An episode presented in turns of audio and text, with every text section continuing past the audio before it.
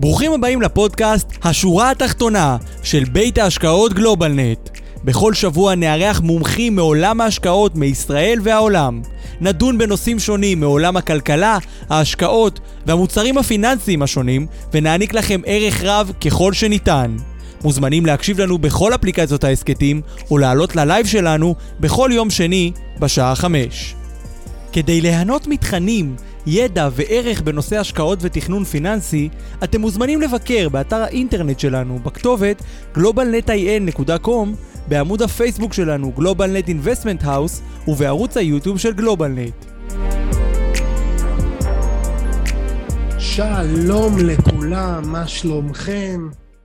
ברוכים הבאים לוובינר 72, 72, תוכנית מספר 72 שלנו, אה, שכאמור תעלה גם כפודקאסט, גם ביוטיוב של גלובלנט וגם בניוזלטר שאנחנו מוציאים לכל מי שמצטרף אה, אלינו.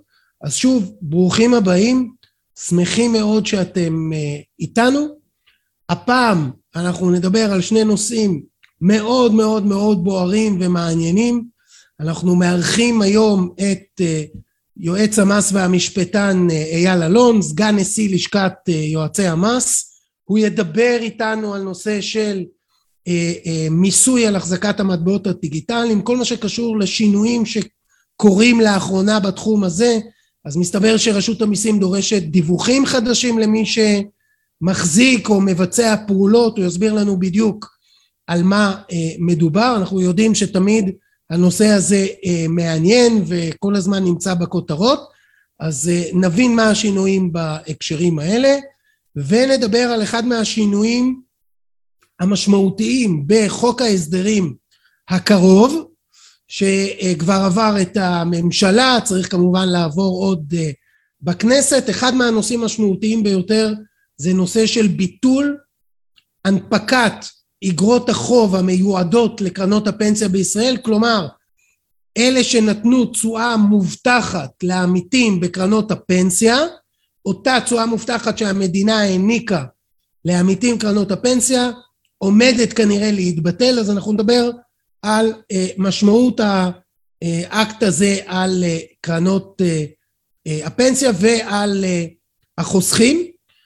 אבל לפני שאנחנו כאמור מתחילים אנחנו live בפייסבוק אתם מוזמנים לשתף ולראות אותנו גם שם, וכאמור, כמו שאמרתי מתחילה, בכל אמצעי התקשורת, כפי שאמרתי, בפודקאסט ביוטיוב ובאתר שלנו ובניוזלטר, תמיד תוכלו לחזור ולראות את כל אחת מה-72 תוכניות שעשינו uh, עד עכשיו.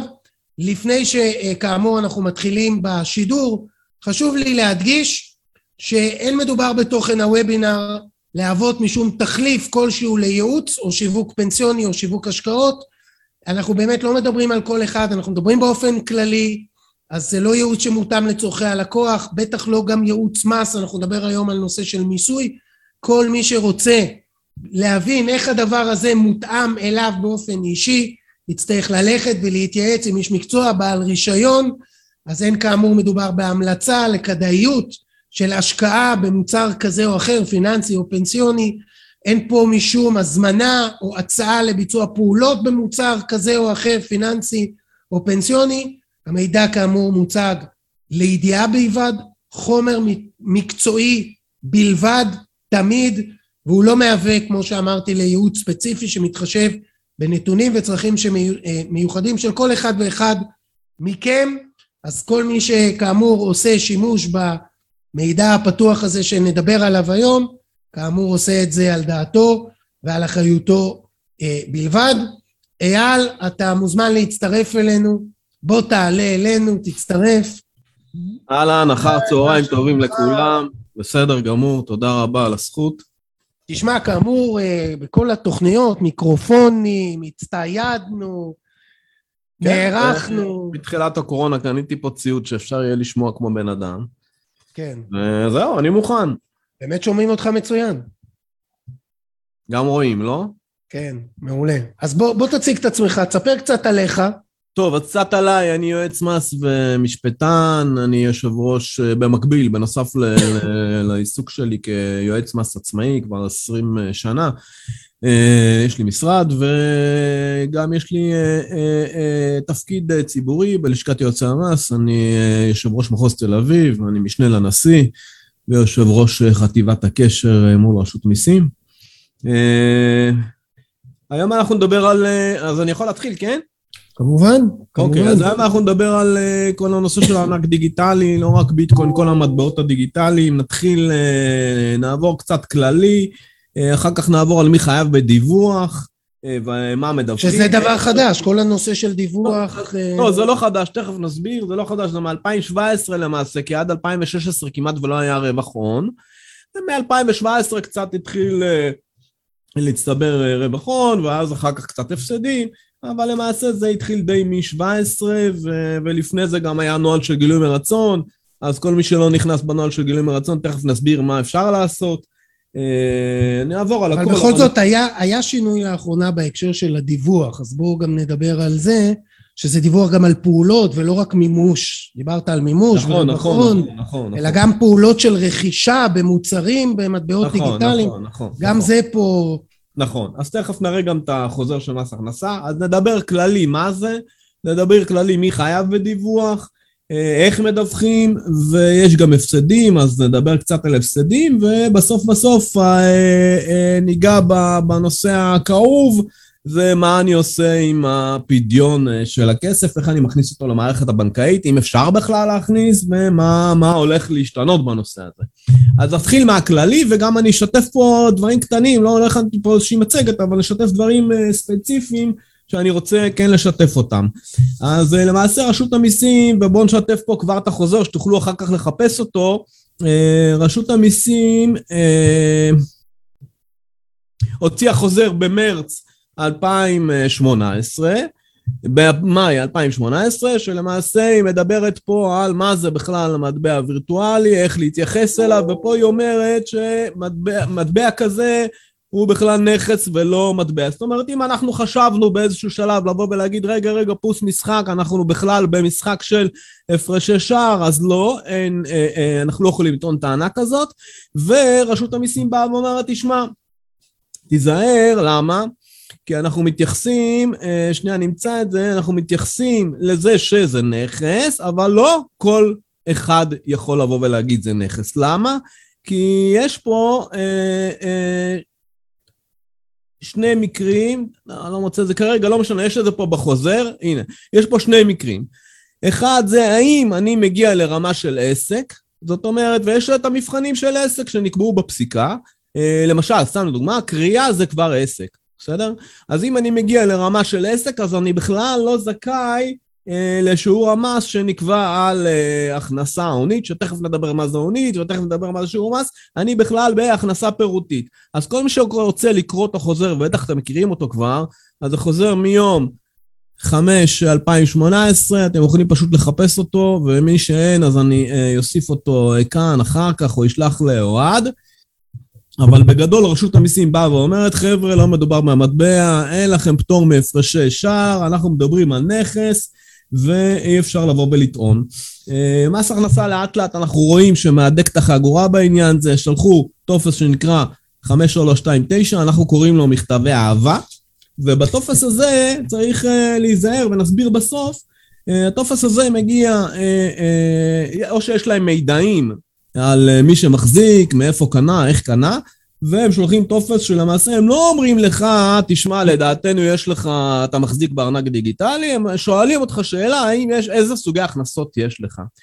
ואז אה, צריך להיזהר מאוד בטופס הזה. א', אני ממליץ לא למלא את הטופס לבד, אה, להיעזר באיש מקצוע, וב', צריך אה, לזהות, בטופס הזה למעשה הוא, הוא לא בא... מאיפה ואומר- הם מקבלים את המידע שיש להם, שפתאום הם מהחברות לשלוח... שקנית, או מהחברות שקנית מהם, אתה יכול לקנות מחברות ש, שיש לה, שמוכרות, או, אה, יש אה, קבוצות בטלגרם שלא נעים לי להגיד לך שיש שם אולי חלק מאנשי רשות מיסים, אה, וזה לא משנה כרגע איך מקבלים, יש להם אה, מערכת שלמה, כמו שאיך מקבלים מי שלא דיווח על דמי שכירות, או איך מקבלים עכשיו Airbnb, היום הם נמצאים בתוך המערכת של Airbnb, ושים לב, כל בעלי ה-Airbnb מוזמנים היום לרשות מיסים, הם עוברים דרך אה, אה, אה, ביקורת חוץ, ואז מגיעים לשומה. אבל לא שאנחנו לא שם כרגע, תרצה נדבר גם על זה יום אחד, כרגע אנחנו בביטקוין, אז הטופס שמגיע 5329 הוא למעשה עיריית פתיחה.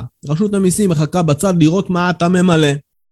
אם אתה ממלא, וצריך שם להיזהר, למה? כי בארנק דיגיטלי אנחנו צריכים לשים לב לשני דברים. אחד, זה האם יש לי הכנסות, ותכף נראה מה, מה, מה, מה זה הכנסה בכלל, בסדר? ושתיים, אני צריך להיזהר ממקור ההון.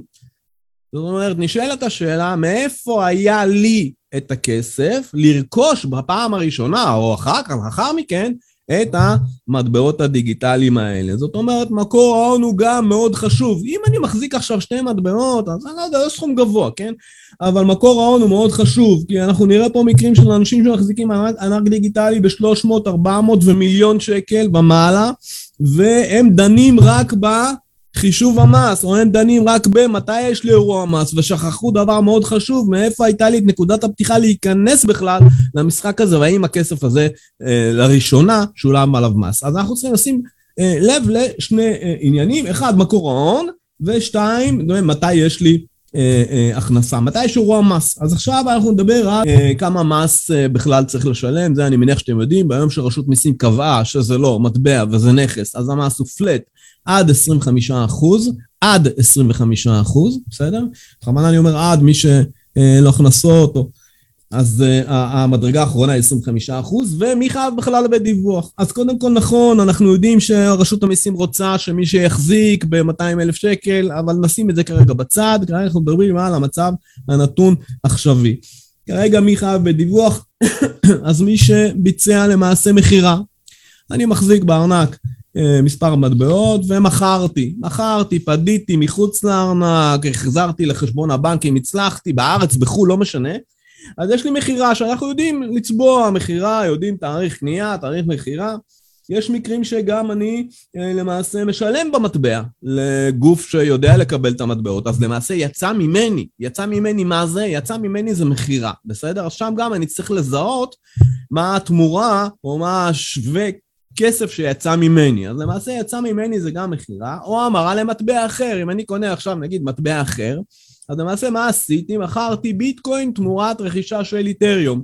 אז למעשה יש לי פה מצד אחד רכישה עם העלות החדשה, מצד שני מכירה של ביטקוין עם, אה, עם תמורה מסוימת, ורואים בזה כמכירה. אתה, אתה רואה רק את השאלות, אייל, יש פה... אחר כך נענה שאלה... על השאלות, לא? בסוף? אוקיי. אם לא, לא נצליח לסיים, ויש פה דברים חשובים. אז המרה זה אה, גם אה, ביטקוין, אה, זה גם אירוע מס,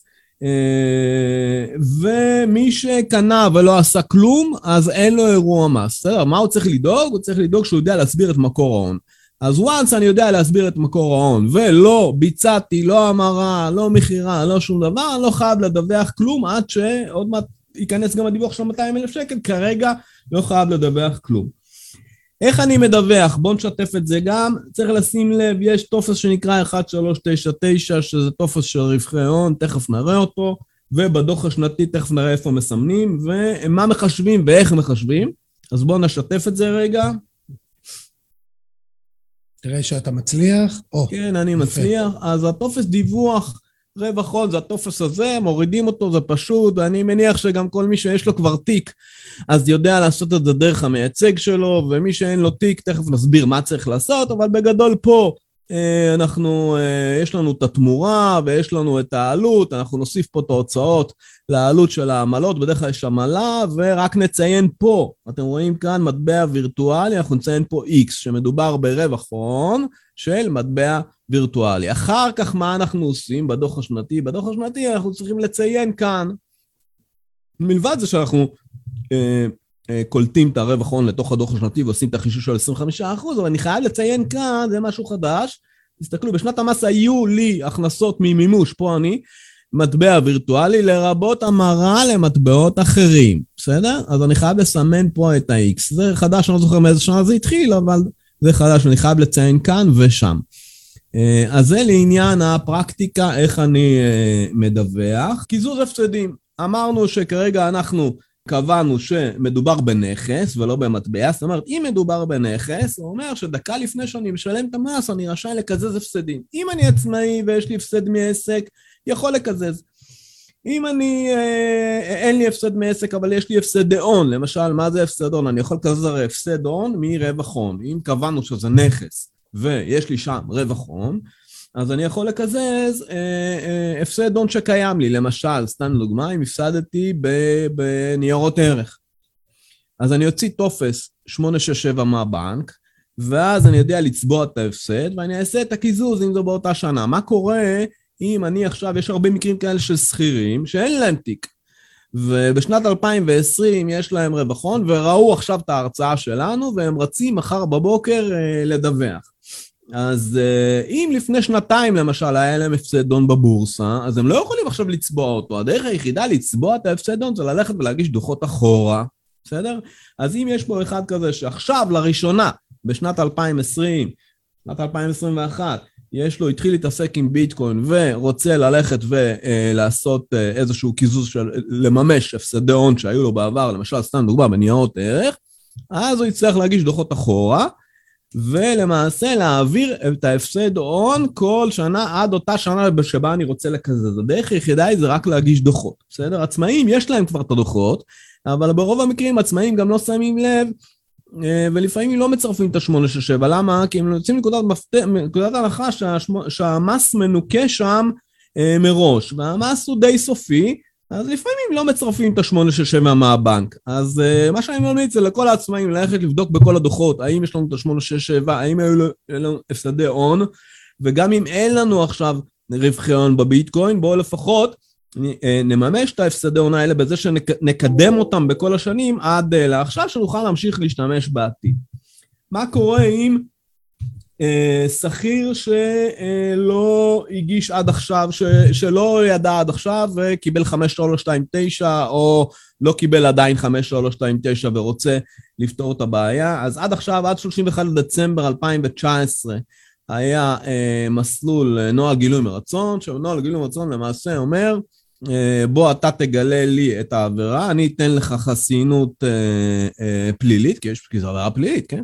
אתן לך חסינות פלילית ואגש לרשות המיסים ותדווח. אני יודע להגיד לכם שאם יש פה אחד כזה שלא אה, דיווח ומעוניין להסדיר את המעמד שלו, אז ייגש לרשות המיסים, יפתח תיק במס הכנסה, יכין את הדיווחים, את הדוח של 2020, 2019, 2018, לא משנה ממתי, יגיש, וברגע שיסיר את המחדל האזרחי, אה, לא, קרוב לוודאי שלא יפתחו נגדו בהליכים פליליים. אגב, דקה לפני, לזהות את מקור ההון. כי אם יש לנו בעיה במקור ההון, אנחנו צריכים לעצור הכל ולחשוב ולהתייעץ עם איש מקצוע מה עושים, בסדר? כי מה זה מקור ההון? עוד פעם, מלבד ההכנסה הפירוטית, ההונית שאני מדווח עליה בשוטף, יש לי בעיה עם היתרת פתיחה שקניתי לראשונה לפני, בשנת 2017, ב-150 אלף דולר, וה-150 אלף דולר הם הכנסות מעסק, או לא משנה ממה, שלא דווחו, בכלל נמצאים בחשבון בנק בחו"ל. אז יש לי בעיה עם ההתחלה. אז איך פותרים את זה?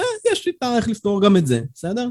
אבל אה, אם אנחנו מסתכלים על, על האדם הסביר, האדם הסביר שקנה אה, אה, אה, ביטקוין ויש לו ארנק דיגיטלי ופשוט לא דיווח, אז אם לא דיווח מ-2017, אני ממליץ ללכת למס הכנסה, לפתוח תיק רטרו מ-17 ולהתחיל להגיש דוחות 17, 18, 19 עם כל החישובים.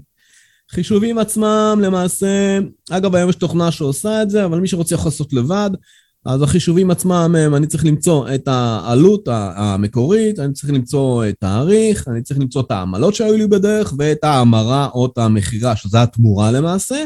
ואז לעשות חישוב ברמה השנתית של כמה רווחי הון יש לי, שאני מקזז פנימה את ההפסדים שמומשו, רק מה שמומש זה הפסד, לא אם עכשיו הערך יורד, זה לא מעניין, זה כמו בניירות ערך, לא מומש, אין הפסד.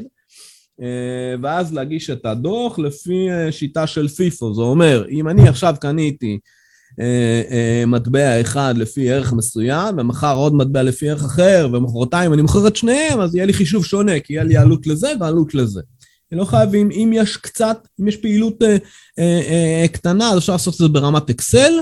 אם יש אה, פעילות אה, יותר אה, גדולה, אז אפשר לפנות לאחת מהתוכנות, שיש כמה תוכנות שעושות, ואפשר פשוט לשלוף נתונים מהארנק, והתוכנה למעשה עושה חישוב של הכל. מה עוד, מה עוד? לגבי הבנק. אז כרגע, כפי שאתם יודעים, המערכת הבנקאית בישראל לא מקבלת כסף מביטקוין, מארנק דיגיטלי.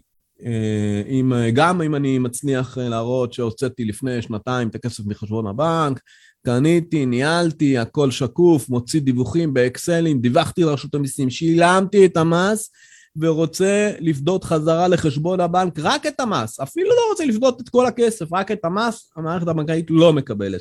תכף אני אראה מה קרה עכשיו עם אה, בנק פועלים, אני אראה איזשהו טופס שבנק פועלים כן הסכים אה, לגביו, אה, אני מניח שאתם לא יודעים עליו, אבל אף אחד לא יחתום לכם על זה, כי דרוש שם חתימה של, תכף נראה, אז אף אחד לא יחתום על זה לדעתי, וכרגע מתגבשת איזושהי עמדה שטרם נקבע מנגנון, אבל מתגבשת עמדה עם רשות המיסים, זה אני יכול להגיד לכם, שיהיה איזשהו מנגנון מסוים שהבנקים יאשרו את תשלום המיסים. Uh, עדיין, היום אני יכול לפדות את, ה, את הכסף מהארנק, uh, נגיד לחשבון בנק שהוא לא בישראל, וכמובן לדווח והכל, כן? אבל uh, הבעיה שלי היא לשלם את המס, כי אני לא יכול לשלם דרך אייבן, ואני צריך להשיג כל פעם הקפאות של, של החוב, ומצד שני, רשות המיסים אומרת, בוא תשלם לי, מצד שני, המערכת הבנקאית אומרת, אין לך את האפשרות לשלם. אז, אה, אז יש לנו פה איזושהי בעיה, רשות המיסים יודעת, אה, אה, אמור, אמור להיות איזשהו מנגנון ויהיה אפשרות לשלם את המס עצמו. אני רוצה להראות לכם את ה... לדעתי עוד איזה חודשיים שלושה אמור, אמור להיות איזשהו חידוש פה, אבל אני רוצה להראות לכם כבר, בנק פועלים יצא עם איזה נוהל מטעמו, אני אראה לכם אה, את הנוהל של בנק פועלים. אגב, באף בנק לא מכירים את הנוהל הזה בכלל, לא יודע, משהו הזוי קצת, אבל אני אראה לכם איזשהו נוהל של בנק פועלים. אה, הבעיה העיקרית היא שמישהו צריך לאשר את זה פה. אם אתם רואים פה, אם אתם תקראו את זה, אני יכול להעביר שצריך להחתים פה עורך דין, רואה חשבון, גורם טכנולוגי מקצועי אשר זהותם תאושר על ידי מחלקת האיסור להלבנת הון, לא יודע אם יש כזה, אה, אף אחד מהם לא יאשר לכם כזה דבר. אם אתם תקראו פה את הכל, אז אתם תבינו שאף אחד, אני למשל לא מאשר לאף, לא חותם על כזה טופס, לא נראה לי שיש מישהו למעט מקרים מסוימים של אחד שהוציא כסף אה, אה, לפני חודש ואני יודע לזהות בדיוק את הנתיב, אז אולי באמת אפשר, אבל ברוב המקרים זה לא, זה לא, זה לא המקרה וקשה יהיה מאוד אה, לאשר כזה דבר. זהו, זהו בגדול, זה כמובן בבריף, כן? אפשר להאריך פה שעתיים גם איך עושים בדיוק ומה, אבל זה בבריף. בואו נעבור שנייה רגע על השאלות. ונראה מה, אה, מה אפשר לענות פה. כן, יש לנו, קודם, קודם כל, יש אה, אה, איך מתמודדים עם מי שעשה פעולות ב-2013-2014, חלקן ידניות וחלקן בבורסות שכבר לא קיימות יותר. אז... אז אלף... כן, בבקשה.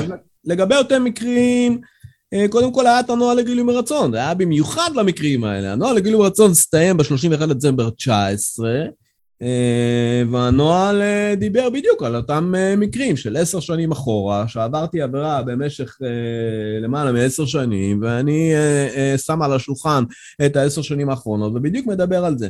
אני אישית, אם יש מקרה כזה, אז הייתי אישית פועל כמו בנוהל לגילום הרצון. רץ, פותח תיק. נגיד, סתם דוגמה, מ-2000, נגיד אחורה, ארבע שנים אחורה, פותח תיק, mm-hmm. ופשוט מביא את כל אה, את כל השינויים, את כל רווחי ההון עד אותו יום, כולל ריבית הפרשי הצמדה של מס הכנסה, מביא עד לאותו יום, מגלם אותם, מי שמבין מה אני אומר, זה בסדר, מגלם את המס, הרי אני יודע לחשב את המס, המס הוא 25 אחוז, מגלם את המס להכנסה, שותל את הכל בשנת 2017 למשל, נגיד זה קרה מ-2013, כן? שותל את הכל בשנת 2017, ומ-17 מתחיל לדווח בשוטף, 17, 18, 19, 20 והלאה. אה, כמו, כמו נוהל של גילוי מרתון, לא מתעלם מזה, לא מחכה שיהיה נוהל חדש, לא, כבר מדווח. למה? את זה לא אמרתי.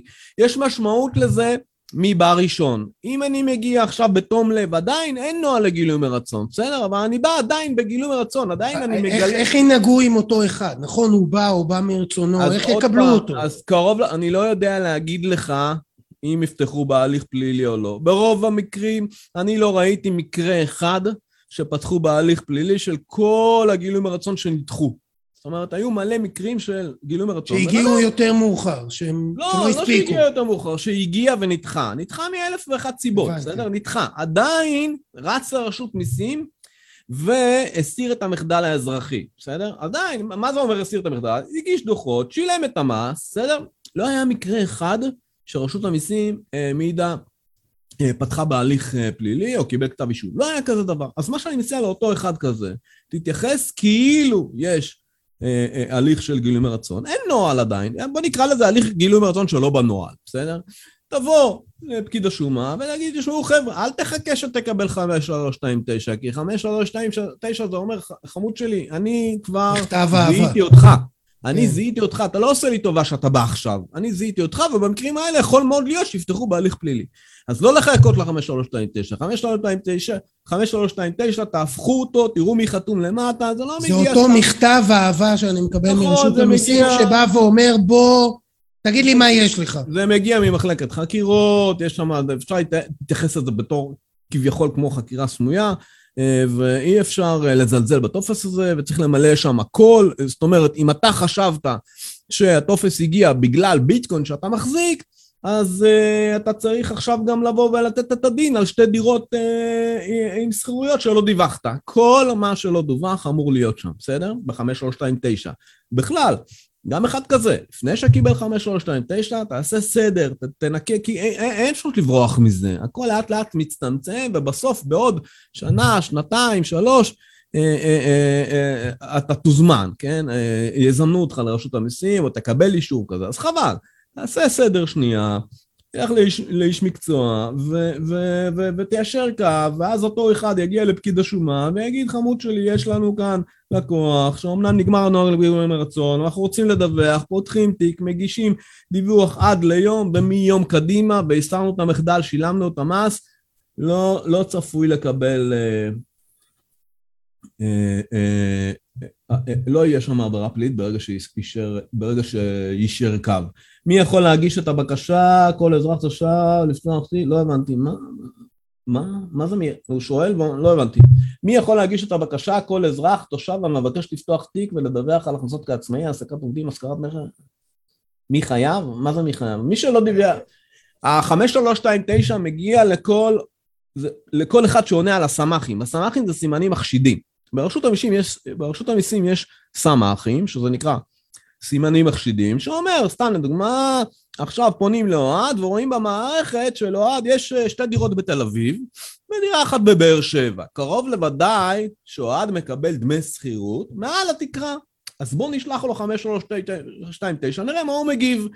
יכול להיות שהוא ירשום שדירה אחת אימא שלו גרה חינם, הוא עוזר לה, ודירה אחת ריקה. לא יודע, בסדר? אבל זה אומר שענה על אחד הסמ"כים, בסדר? אז, אז מה, אז לא הבנתי את השאלה כל אזרח, או כל תושב, המבקר, לא הבנתי, אבל כל, כל אחד שרשות המיסים, שהוא יענה על אחד הסמ"כים שהוא מחזיק ביטקוין, שיש לו פתאום איזה רכב עבודה, סתם לדוגמה, בן אדם יש לו עכשיו משאית, ואין לו תיק, אז למה הוא קנה משאית? טרקטור. הוא לא משחק בטרקטור, בונה ארמונות חול, נכון? הוא עושה איתו, הוא עובד איתו, אז הוא יקבל כזה חמש שתיים, אז אני לא אגיד לכם פה כרגע את כל הסימנים המחשידים, אבל כל אחד שמקבל 5329, ישב עם עצמו. שייקח אותו ברצינות ולא חד ישחק. משמעי, לא ימלא שם סתם, יש, יבין שה-5329 יש לו משמעות מכרעת לזה שברגע שהגשת אותו, אין דרך חזרה. דקה קודם תפתור את הבעיה. בסדר? שב עם עצמך ותגיד, אוקיי, יש לי פה הכנסות שלא דווחו לפני שמונה שנים, מכרתי כבר את הדירות, אבל לפני שמונה שנים לא דיווחתי ארבע שנים רצופות על שתי דירות. מה אני עושה? או כבר אין לי כבר ענק דיגיטלי, אבל לפני שנתיים היה, לא יודע, בסדר? קניתי לחבר, קיבלתי ממנו כסף 100, רכשתי ביטקוין והעברתי לארנק שלו. אז עוד פעם, אה, מה זה קניתי לחבר? אם אה, יש פה איזשהו נתיב ביקורת שמגיע אליך ואתה קיבלת איזושהי תמורה מסוימת על העבודה הזאת, אז אולי התמורה זה עבודה, אבל בפועל, בפועל, אם אתה רק עזרת לו לקנות, אה, לא יודע מה זה, קיבלת ממנו כסף ורכשת בשבילו, אבל אם סתם עזרת לו, אז בסדר, אז אין לך שום uh, תמורה פה, uh, לא, לא, לא, לא, לא צמחה לך איזושהי הכנסה. נתת לו איזשהו שירות כזה חינם, נגיד חבר, oh. שקנית בשמו, ענק דיגיטלי, והוא זה שיהיה לך אבל דיווח. אבל אם, סתם דוגמה, בתוך המאה מסתתר 3,000 או 5,000 שקל שכר טרחה, אז אתה יודע מה התשובה. יש פה קניתי לחבר, קיבלתי... אז זה עניתי עכשיו בקניתי לחבר. זה אמרת, נכון? זהו. אה, אורן גם אומר, ב-2013 זה לא היה עבירה, אפרופו מה שאמרת, הגילוי מרצון, שהייתה פה סוג של אה, עבירה ו... עוד פעם, אני לא מתייחס כרגע למה העבירה הפלילית ומה לא. עוד פעם, אנחנו מדברים עכשיו על אה, אה, אה, מחדל אזרחי, זה אומר, יש לי הכנסות שלא דווחו. אז, אז, אז, אז אנחנו יודעים היום, אני לא יודע גם ב-2013 אם בכלל היה, אם היה רווח הון שם, אה, אני לא יודע אם אה, בכלל זה האמיר, אה, אם הערך האמיר. אני, תראה, מצד אחד צריך לראות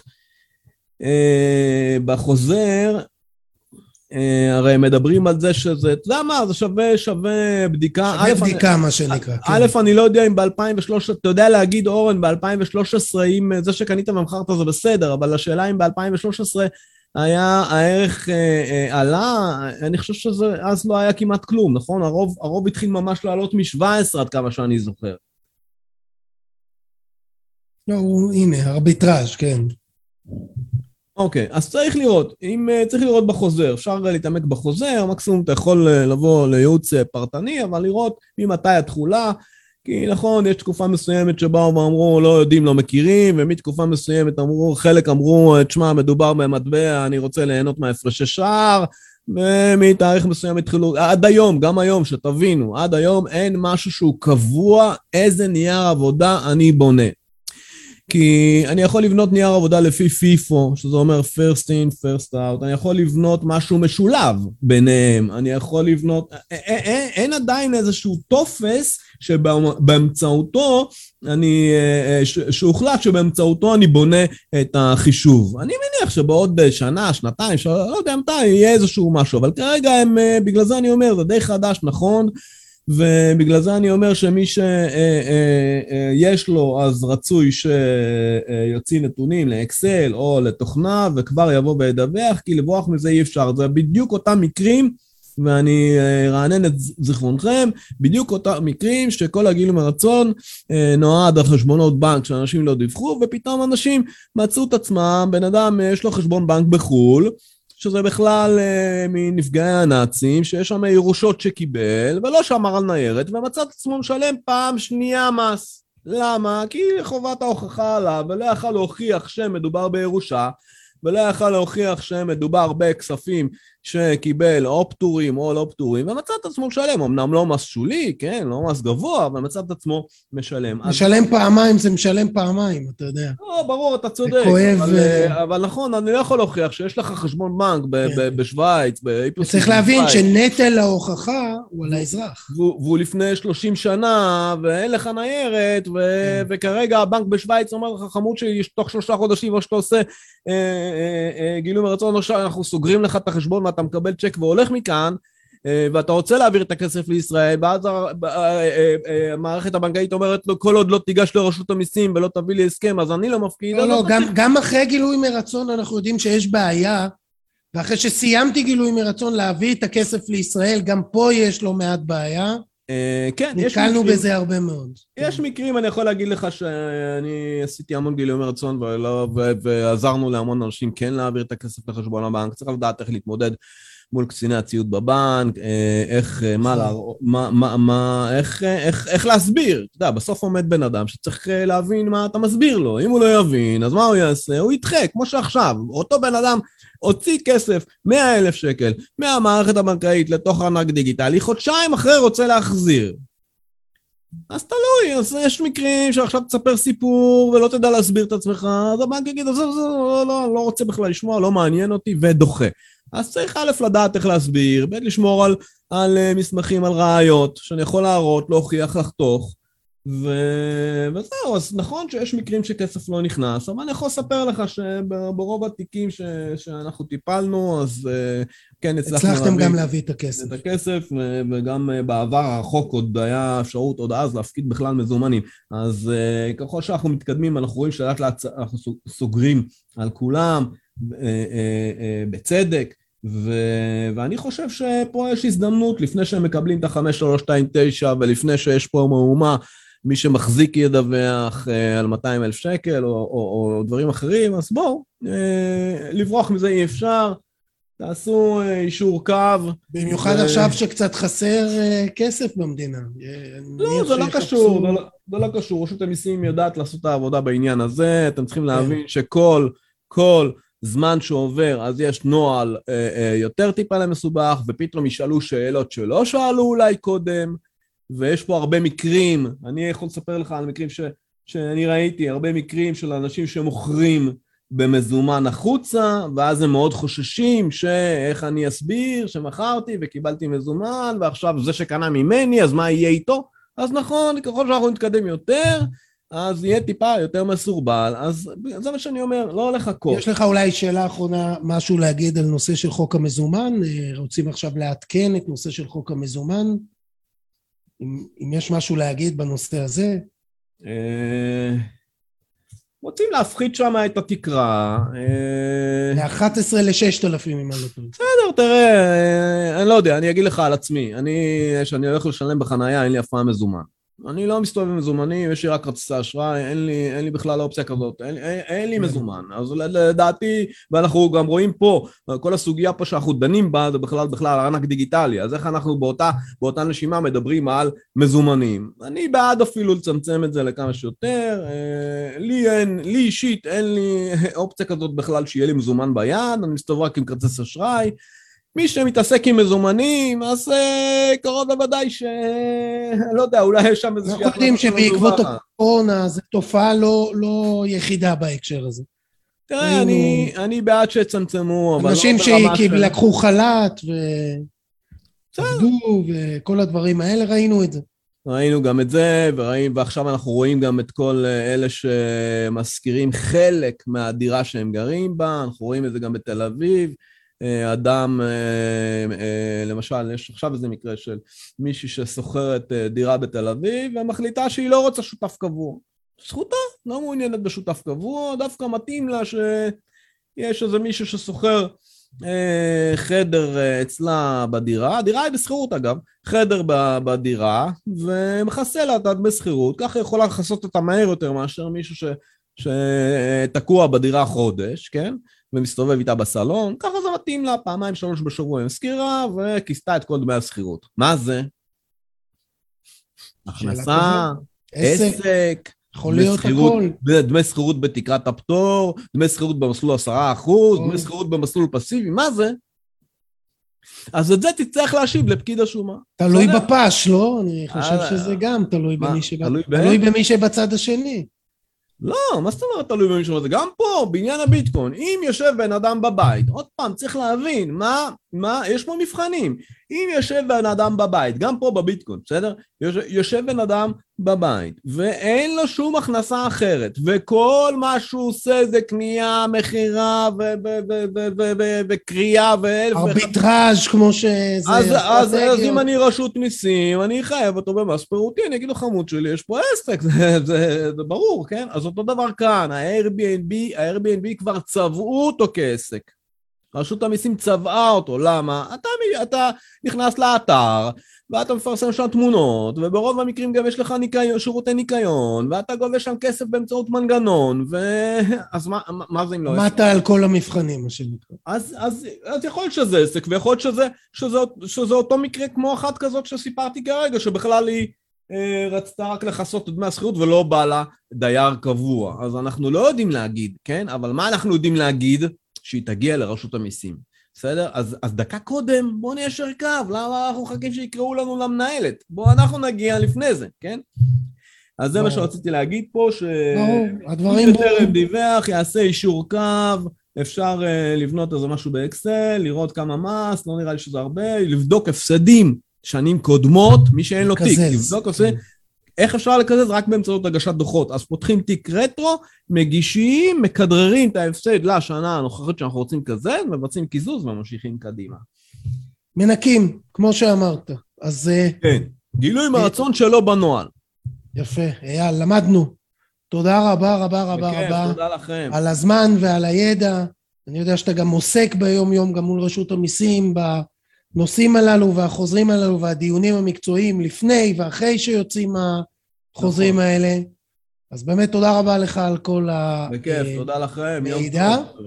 אמ, עכשיו אני אשתף אתכם ואנחנו נמשיך לנושא הבא, והפעם אה, נדבר על אה, אחת מהרפורמות המדוברות ביותר, החשובות ביותר, זה נוגע לכל מי שיש לו קרן פנסיה.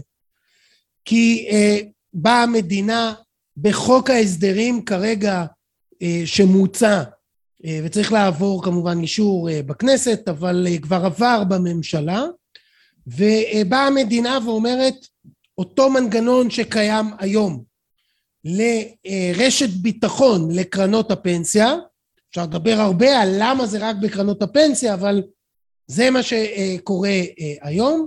רוצים לעשות שינוי, שמבחינת הרבה פרשנים, הרבה מומחים, גם מהווה סיכון מסוים. יש פה יתרונות וחסרונות, נעבור כמובן גם על הצד הזה וגם על הצד הזה, על אה, סיכון גם מהצד של המדינה, כי היא בעצם מחליפה את אותה הנפקת אג"ח בתשואה מובטחת לביטוח תשואה, אז נגדיר בדיוק מה זה אומר ומה המשמעות של זה, אבל במצב עולם שהוא הפוך מהמצב העולם שאנחנו רואים בו היום, היום אנחנו רואים עליות מתמשכות, חזקות בשוק ההון, כמו שאנחנו יודעים מצב העולם הזה כל כמה שנים מתהפך, אז במצב העולם הזה כשזה מתהפך, לא אם, אלא כשהדבר יתהפך, יכול הדבר להוות סיכון פיננסי אמיתי למדינת ישראל.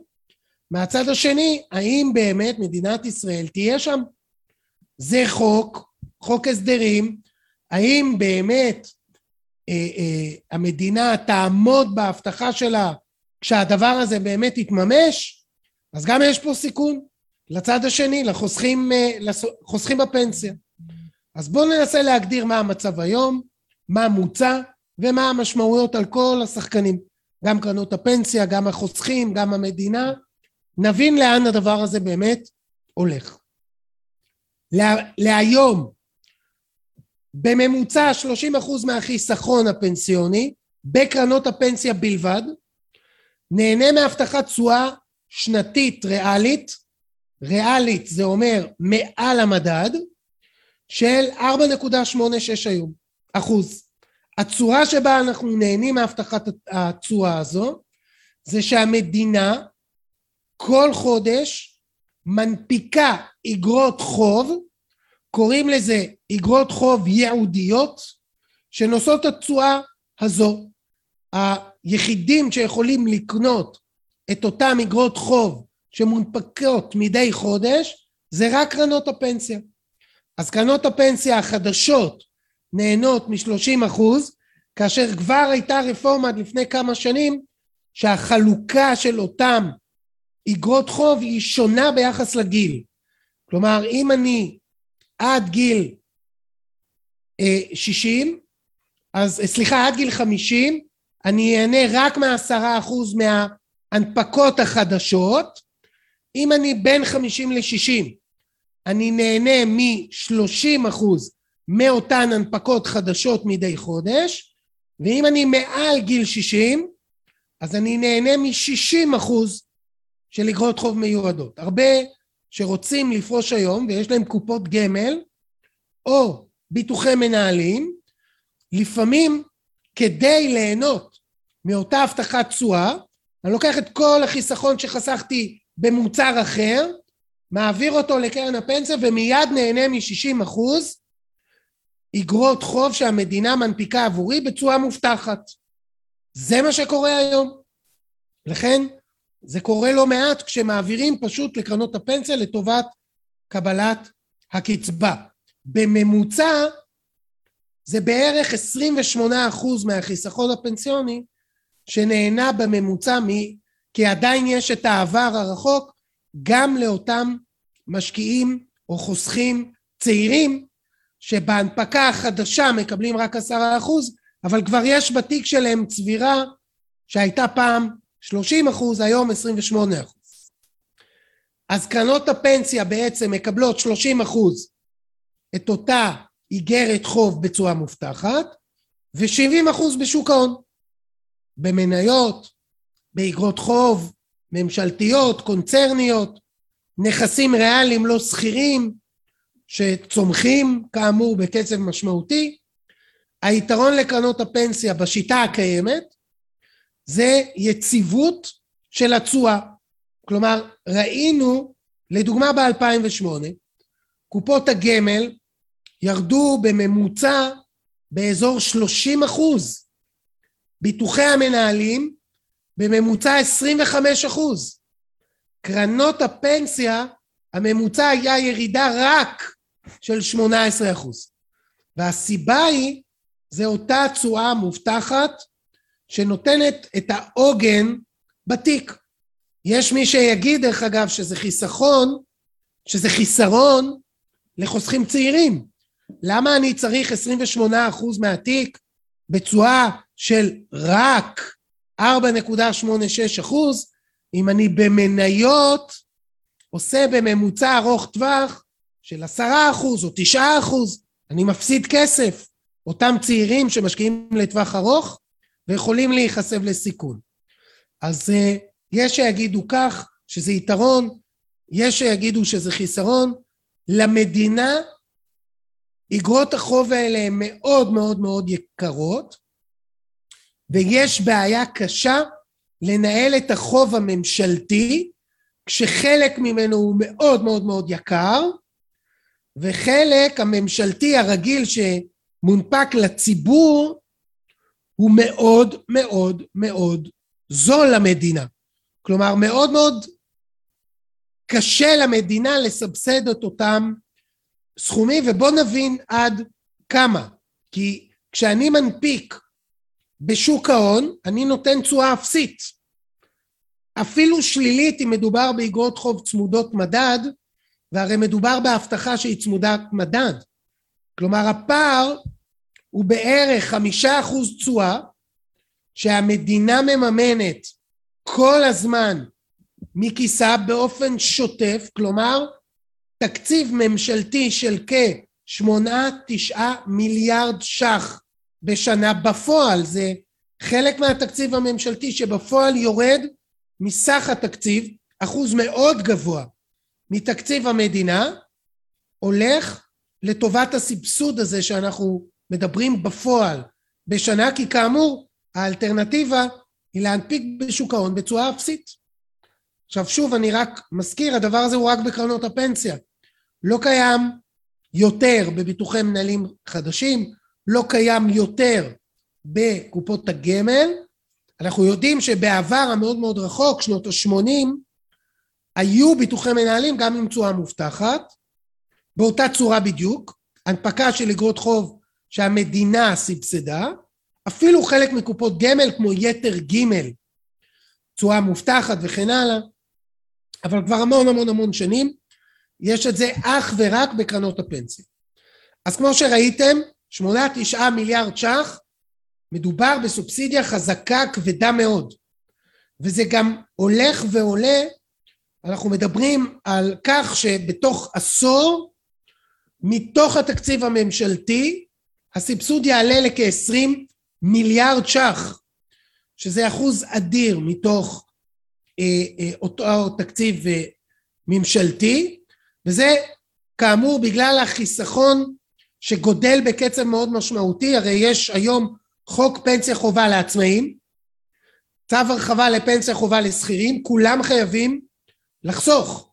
אז החיסכון גדל ב-25 מיליארד ש"ח כל שנה, וזה מחייב את המדינה אה, להגדיל כל הזמן את ההנפקות החדשות, כי כל חודש מנפיקים מחדש אגרות חוב בצורה מובטחת. וזה כפי שציינתי ממש מייבש את שוק איגרות החוב הממשלתיות השכירות, זה נזק גדול לכלכלה ולשוק ההון, שאין אין באמת שכירות באיגרות החוב הממשלתיות. או זה לא שאין, אבל זה משפיע מאוד משמעותית, ואנחנו רואים גם הנפקות, ההנפקות האחרונות היו בעיקר בחו"ל, לתקופות של 90 שנה, 120 שנה, אני לא יודע כמה ישראלים היו מוכנים היום לרכוש איגרת חוב של מדינת ישראל ל-90 שנה. לא יודע. אבל בחו"ל מוכנים, ובחו"ל נותנים כסף גם על הנושא הזה. מה כעת מוצע בחוק החדש? מה שמוצע זה להחליף את הסבסוד השוטף, כסף חי, לביטוח תשואה. כלומר 30 אחוז מהחיסכון הפנסיוני רק בקרנות הפנסיה, שוב כאמור רק בקרנות הפנסיה, ייהנה מהבטחת תשואה אבל בצורה של ביטוח, לא שוטפת. אנחנו בעצם החוסכים בקרנות הפנסיה יקבלו רשת ביטחון שאם ובמידה תהיה תשואה נמוכה ריאלית של מתחת לחמישה אחוזים אז המדינה תשלים את אותה תשואה חסרה אבל שימו לב זה לא ברמה שוטפת שאם שנה מסוימת יש לי באמת אה, אה, ירידה מאוד משמעותית, כי דרך אגב, כשאנחנו מסתכלים על כל, ה, על כל ההפסדים שהיו בשנים שהיו בהם משברים, אז זה היה נורא נורא נורא מהיר. ראינו כמה חודשים של ירידות מאוד מאוד מאוד מאוד חזקות, ואז תקופה מסוימת של התאוששות, שהייתה יכולה להיות מאוד מהירה, או לאורך זמן. דווקא בשנים האחרונות, במשברים, ב-2008 ראינו התאוששות מאוד מאוד מהירה, אבל במאה הקודמת ראינו גם משברים שההתאוששות הייתה מאוד מאוד ארוכה. ככל שהמשברים, שאנחנו מתקדמים, המשברים הופכים להיות יותר קצרים, והתאוששות גם יותר קצרה. כך שמה באה המדינה ואומרת? אני לא אשלים ברמה השנתית, אלא אני כל חמש שנים אבדוק שישים חודשים אחורה, האם בממוצע שנתי הניבו תשואה של חמישה אחוזים, אם יש פער, אז המדינה רק משלימה את הפער. אבל ההשלמה הזו היא כאמור רק בעבור שלושים אחוז מהנכסים. עכשיו בעבור קרנות הפנסיה קודם כל מאה אחוז משתחרר להם לשוק ההון מיד. זה אומר שיש להם אפילו אפשר לומר סוג של אינסנטיב להגדיל סיכונים. שאם תשימו לב מה קרה בעשור האחרון בסך הכל אחוז החשיפה למניות גם בקרנות הפנסיה, גם בקופות הגמל וגם בביטוחי מנהלים, עלה בצורה מאוד מאוד משמעותית. אם תסתכלו היום, במסלול, הרי היום כשאני נכנס למסלול ברירת מחדל, בקרן פנסיה, אז זה לפי גיל. יש לי מסלול, קוראים לזה המודל הצ'יליאני. אם אני עד גיל 50, אני נכנס למסלול עד 50. אם אני בין 50 ל-60, באופן עקרוני, באופן אוטומטי, זה אמור לעבור למסלול שהסיכון שלו יותר נמוך. אם אני מעל גיל 60, עוד הסיכון יורד באופן אוטומטי זה אמור לקרות. אבל אם אנחנו מסתכלים על המסלולים הכלליים של פעם, הם יותר דומים למסלול בין 50 ל-60 מאשר עד גיל 50, כלומר בפועל החזקת המניות לעד 50 עלתה לכמעט 50 אחוז, בחלק מהמקומות גם 60 אחוז. כך שהחשיפה המנייתית עלתה. אז נכון שעכשיו אנחנו מרוויחים מזה כי המניות עולות בצורה משמעותית, אבל ברור לנו שהדבר הזה גם יתהפך המשברים ימשיכו להיות כל תקופה, אף אחד לא יודע מתי, אבל זה כמובן ימשיך ויהיה כל כמה שנים. הממוצע הוא פחות או יותר שמונה עשר שנים, כבר אנחנו 12 שנים בלי משבר אמיתי, הקורונה זה לא משבר אמיתי, כי הוא היה זמני, הוא לא באמת משבר אמיתי, ולכן גם באמת לא חווינו פה משהו לטווח ארוך. המדינה משלמת רק את ההפרש, אבל בפוטנציאל, אם קרנות הפנסיה באמת יגדילו את הסיכון, אז יש פה סיכון פיננסי למפולת בשוק ההון, ועדיין לוקחים רק חמש שנים, ההשלמה לא נעשית מיידית. בינתיים, איך יפעלו החוסכים? תכף נדבר גם קצת על החוסכים. אז לגבי קרנות הפנסיה, יש פה שתי דעות. אחת שהביטוח הזה יגרום להם לקחת יותר סיכון, כי יש להם ביטוח ל-30 אחוז, והשנייה זה שיגדילו את אגרות uh, החוב הממשלתיות במקום אגרות החוב היהודיות, אבל גם פה יש לנו בעיה, אין שום תשואה באגרות החוב הממשלתיות, כלומר, יש לי תנודתיות באגרות חוב הממשלתיות שהיא כמעט זהה למניות, ופוטנציאל אפסי, כך שאני לא כל כך רואה דווקא את הכיוון הזה. אני באמת חושב שהסיכון יעלה בקרנות, אה, בקרנות הפנסיה. אז אמרנו, לגבי המדינה, אה, בהחלט יכול להיות שזה סיכון פיננסי משמעותי יותר, אבל לא שוטף, וזה היתרון. מבחינת המדינה, זה לא יישב באופן שוטף על התקציב הממשלתי בפועל, אלא יצטרכו לנהל סוג של פרמיה, ביטוח, כדי להפעיל את רשת הביטחון הזו. אני לא אכנס יותר לעומק כי זה עוד לא עבר, אני רוצה להישאר במקום הזה רק ברמת העבודה ולא לפרקטיקה. מבחינת החוסך, כביכול אין הבדל. אני מקבל 4.86 צמוד מדד, המדד היום, לפחות התחזיות מדברות על באזור אחוז וחצי, אולי קצת יותר מחמש. אבל לא הבדל גדול. איפה הבעיה? בהתנהגות. איך משקיע יתנהג במשבר אמיתי. אם אנחנו מסתכלים בפועל, בואו ניקח את 2008, אוקיי? זה המשבר האחרון האמיתי, כלכלי אמיתי, שחווינו. קרן הפנסיה אז ירדה 18 אחוז. ביטוחי המנהלים 25, קופות הגמל 30.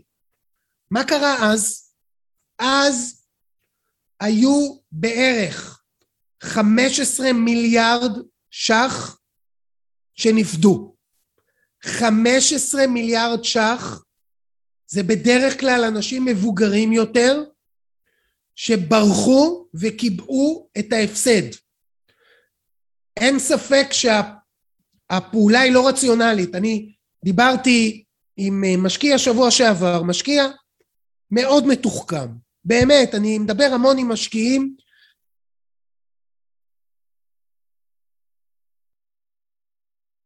על, ויש לו שאלות של משקיע ותיק שמנהל תיק בעצמו, מבין, רציונלי, וכשאני שואל אותו, תגיד לי, מרץ 2020, איך נהגת? הוא אמר לי, האמת, אני מתבייש, כמו כולם. כשהתחילו הירידות המשמעותיות, הייתי בטוח שהקורונה זה משבר שישנה את העולם. וברחתי. כלומר, גם משקיעים מקצועיים עלולים ליפול בפסיכולוגיה הזו של שהיא באמת אמיתית וחוזרת על עצמה כל הזמן, אף אחד לא מחוסן. אז אנחנו יודעים שהמשקיעים המוסדיים מקבלים החלטות בוועדות השקעה בצורה מאוד מאוד רציונלית. ב-2020 הם קנו מניות, הם לא ברחו מהשוק. מתי הציבור חוזר? כמו ב-2000, במשבר של 2008, בדצמבר 2008 ברחו, ינואר ברחו, מתי חזרו? ספטמבר. 2009, ספטמבר, אוקטובר, נובמבר, דצמבר, חזרו, שנה אחרי. מתי היו העליות? כל 2009 היו עלויות מאוד מאוד משמעותיות, עיקר העליות בתחילת 2009, מר, ממרץ 2000, פברואר, מרץ 2009. וככה אנחנו רואים כל הזמן. הציבור נכנס בסוף, שימו לב כרגע מי מגדיל את החשיפה המנייתית בתיקים. הציבור. בעיקר הציבור קונה המון מניות. מה, זה הגריד, אתם רואים פה גריד? זה מה שקורה כל הזמן. וכשאנחנו רואים שהציבור קונה וקונה ומגדיל ומגדיל ומגדיל על שמועות, אנחנו מבינים לא, לא לעד, לא לעולם חוסן. אז מה יקרה, חוסן, סליחה, מה יקרה בירידה? הרי זה קורה כל תקופה. לא נהיה חסינים גם בפעם הבאה. מה יקרה בפעם הבאה? אז זאת שאלה שכביכול אין עליה תשובה, האמת שיש תשובה. החוסכים המבוגרים יברחו, כמו תמיד, וכבר לא יוכלו לחזור אם הם מאוד מאוד מבוגרים. ובהקשר הזה, אני לא בטוח שהדבר הזה הוא כל כך טוב למבוגרים. אני לא בטוח, לדעתי, הרבה פחות טוב למבוגרים. אז זו דעתי. אה, יש פה שאלה או הערה, אם יהיה משבר בשוק ההון והמדינה תצטרך להשלים אה, מאיפה היא תביא לה כסף, או היא יכולה להגיד שאין לה, אתה צודק. כי פוליטית הם באמת יכולים לעשות את זה. וזו שאלה, זו באמת שאלה גדולה, איך, כלומר יכולה להיות אולי ממשלה חדשה שתגיד זה הממשלה הקודמת. מכירים את זה? זו הממשלה הקודמת? אז אנחנו מכירים את זה. עכשיו אנחנו ממש לקראת סיום, יש לי באמת עוד דקה אחת. אני רוצה להראות לכם את הדבר הבא. אמרתי בתחילת הוובינר, אנחנו פתחנו דף יוטיוב. דף היוטיוב של גלובלנט. מכיל, עדיין לא מכיל את כל התוכניות, כאמור, זו הייתה התוכנית ה-72, אבל לאט לאט אנחנו מעלים פה את כל התוכניות, גם התוכנית הזו מוקלטת, ותעלה פה לחשבון היוטיוב של גלובלנט. כל מי שרוצה תמיד יכול לחזור ולרענן את זיכרונו על כל הוובינרים שעשינו אי פעם. שימו לב כמה, תראו כמה כבר העלינו, וממשיכים לעלות. אין פה את הכל, נעלה את הכל. אז תיכנסו ותראו, גם התוכנית הזאת תעלה כפודקאסט, שתוכלו להאזין, יחד עם הרבה פודקאסטים מעניינים תוכלו גם לנו להאזין לפודקאסט שלנו, גם בכתב, תקבלו ניוזלטר, הדבר הזה מתומלל, ואתם תקבלו את זה גם במייל כניוזלטר, מי שיותר קל לו לקרוא, יוכל לקרוא, כלומר כל הזמן החומר המקצועי נגיש לכם בכל המדיות השונות, גם באתר האינטרנט של גלובלנט. כן, יש לנו אתר יפהפה, שבו תוכלו לראות מי אנחנו, האנשים בקבוצה, הנה אנחנו, כולם, ועולמות ההשקעה, והשירותים הפיננסיים, והמאמרים, וכל הסרטונים של השורה התחתונה, גם יהיו... בית ההשקעות גלובלנט. תודה רבה שהייתם איתנו והאזנתם לפרק. אני ממש מודה לכם. אתם מוזמנים לבקר אותנו באתר האינטרנט שלנו, globalnetil.com, לעקוב אחרינו בעמוד אה, הפייסבוק שלנו, globalnet investment house, וללחוץ לייק כדי לעקוב אחרינו. כל הפרקים של השורה התחתונה זמינים בערוץ היוטיוב של גלובלנט. תודה רבה לכם. להתראות בפעם הבאה. שבוע הבא, יום שני בשעה חמש כרגיל. תודה רבה.